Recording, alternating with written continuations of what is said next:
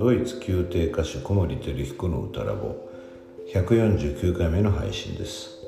今日は声楽文化資料室で横柄な母音についてお話します。どうぞお聞きください。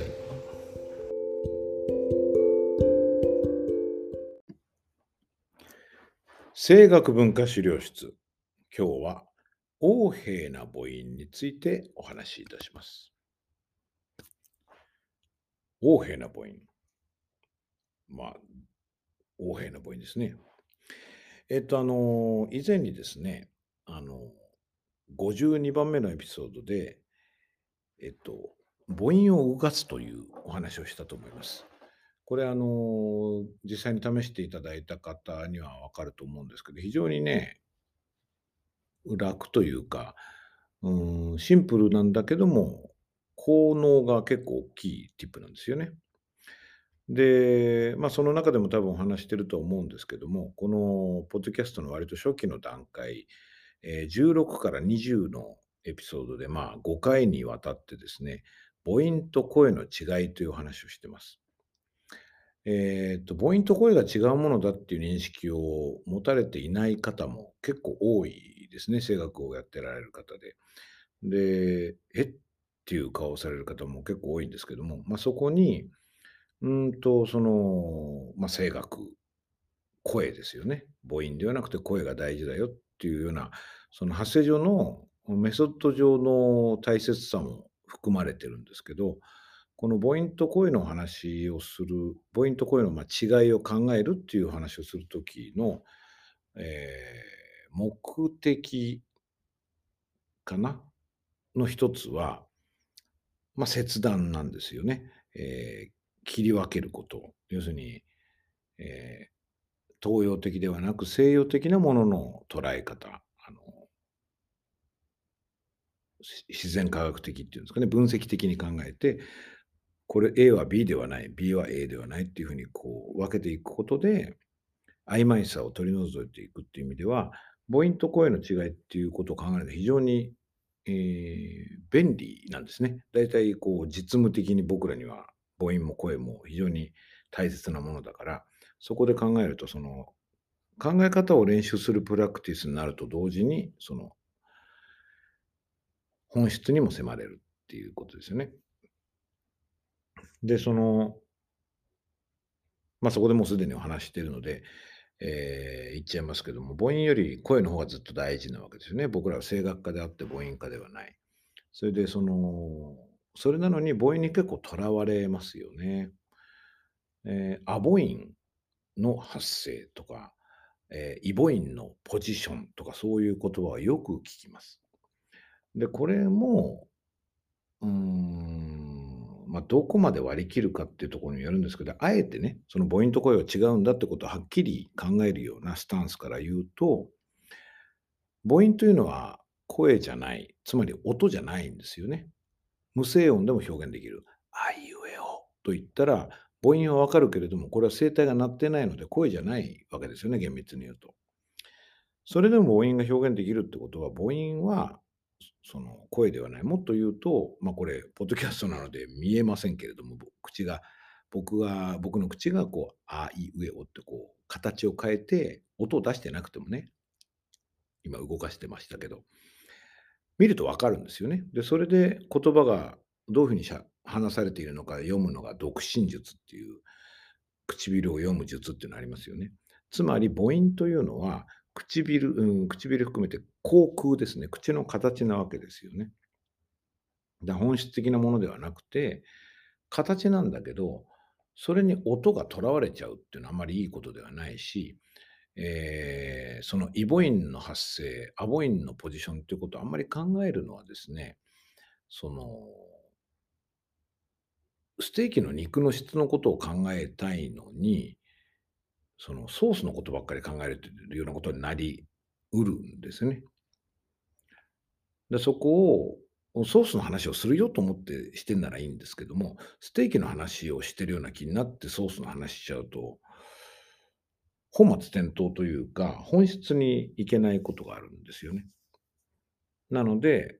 母音と声が違うってことをすごく大事にする。ことが良い。しかも母音にとらわれすぎない方が良い。えっと、母音の好き嫌いがある人が多いと思います。えー、あは好きだけど、いは歌いにくいとか、いは歌いやすいんだけど、えが嫌だとか、いろいろ人によって違いますよね。これ性分によっても違うし、男性女性でも結構差があったりする。で、この母音によって声が違ってしまう、出し、出しやすさも違ってしまうということが、まあその、えー、母音にとらわれているという事象のこう表現になってますよね。えっとまあ、ステーキとソースの話しましたけども、これの一番こう的確なあの比喩は、生クリーム絞り器と絞り器、あの生クリームをね、デコレーションするものがありますよね。ケーキとかに。あの生クリームが声で、えー、ノズルの形が母音ということになります。ノズルの形の差のために生クリームの味が変わらない方がいいわけですけどね。実際変わってしまう。要するに母音によって声が出やすい出にくいが起こるということは、えー、一番現実的な、しかも手軽なソリューションとしては、ノズルの形の違いを減らせばいいわけですね。だから母音と母音の違いを減らす。だからあいうえおではなくてあいうえおというふうにするのが現実的な。これ本当になんか論理的なだけ、机上の空論みたいだけど、やっていただくとすぐにわかります。母音を曖昧にすることで声のクオリティは飛躍的に上がります。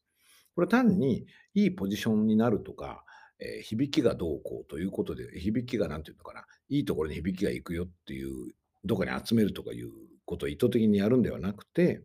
声のブレが少なくなるだけで、声はいいところに自分から言ってくれるっていうところなんですよね。だから、いかに声が本能的にいい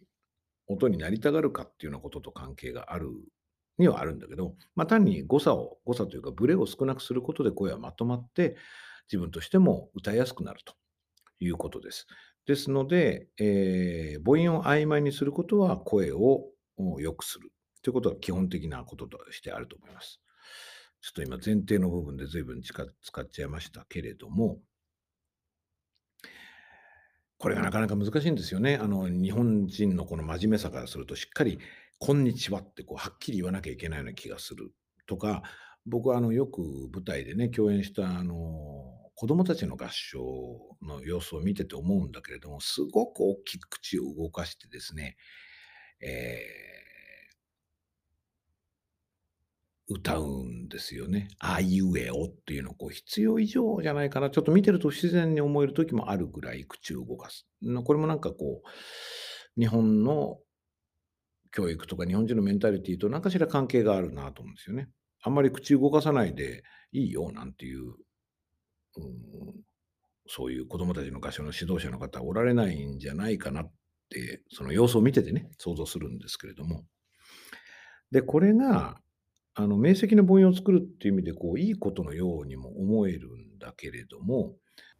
声のクオリティは、まあ、大体において下げてしまうんですよね、母音をはっきりさせることが。まあ、それが、えー、別の表現としては、例えばカタカナっぽい、こう、日本人の外国語発音みたいなことにつながっていく部分もあるかなとは思います。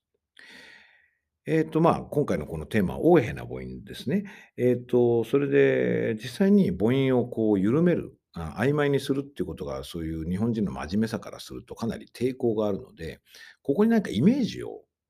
持った方が実際にそのやりやすいんじゃないか。要するにだから、はっきりしてたものをこう曖昧にするっていう、こう曖昧にするっていうの、この減らすことっていうのはなかなかこう熱意を持って何かやってる時って難しいんですよね。あの受動的になることがね、一生懸命歌うぞって感情込めて歌うぞみたいに思った時に、やっぱり消極的なことを行為ってなかなかできにくいので、じゃあそれをどういうイメージを持ってそれを、えー、消極的でないようにするのかっていう工夫を考えたときに、この横柄な母音っていうのがいいんじゃないかなと思って今ご提案しているんですけれども、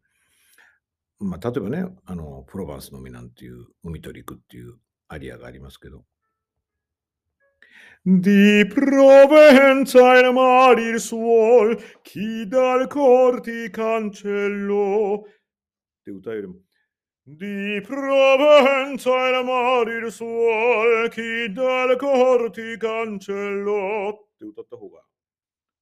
まあ、横柄な感じが出るのはちょっとお分かりいただけるかなと思うんですけども、母音がまとまって、母音の差が少なくなることで声がまとまって、結局それによってメロディーがよくわかるんですよね。Di Provenza era morire il suo, chi dalle corti cancellò ちょっと大変になって。Di Provenza era morire il suo, chi dalle corti cancellò, chi dalle corti cancellò, Di Provenza era morire il suo。まあ実際にあのこのジェルモンという人はこう非常に実直な人でね、郵便局員だったのかな、あの公務員でらしてですね、きちんとしてると思うんですよ。中に「こんにちは」なんて喋るわけじゃないんだけれども、ここで歌唱ということとその母音との関係を考えた時に、ちょっと横柄な母音ということを頭の片隅に置くとですね、この母音を緩めるっていう、その声を良くするための一つのティップがやりやすくなるなっていうことはすごく思います。ちょっと一度お試しいただけたらなと思います。それで、まあ、僕は実際にこれやるときに、実際僕もこれにかなり助けられているんですけれども、一つ副次的な要素と思えるのは、まあ副次的な要素じゃないかもしれないんですけどね、どっかで地下水面がつながっている感じもするんですけれども、舞台の上でやっぱりプレゼンスを出すというか、自分でいるというか、えー、表現を届ける、自分の意思を出していくっていうことからすると、あのー、礼儀正しい謙虚な人でいるよりも、まあ、ちょっと横柄でも自分のその色を出していくっていう態度でいた方がいいんですよね。で、自分の調子が悪かったり、その時歌う曲に自信がなかったりすると、まあ、簡単に僕らっていうのは引っ込んでしまうわけですね、舞台の上で。そこでちょっと、まあ、ちょっとぐらい間違えてもいいかとこう、まあ、横柄ってことはあまり美徳ではないんだけれども、まあ、横柄なあの自分の部分をこう出すぐらいのつもりで舞台に乗るとですね、なかなかこれはいいんですね。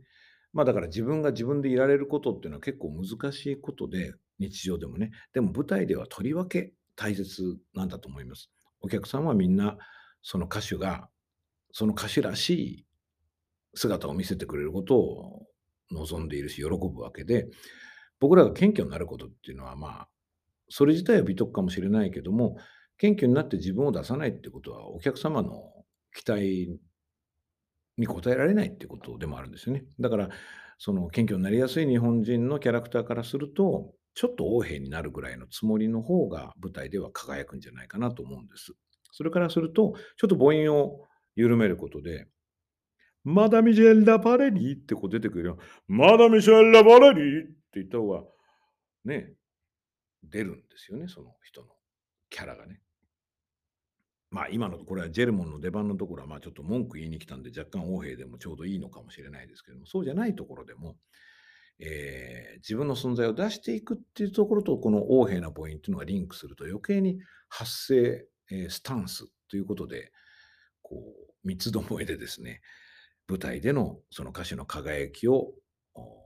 増すことに手を貸してくれるんじゃないかなと思います。今日は横柄な母音についてお話しました。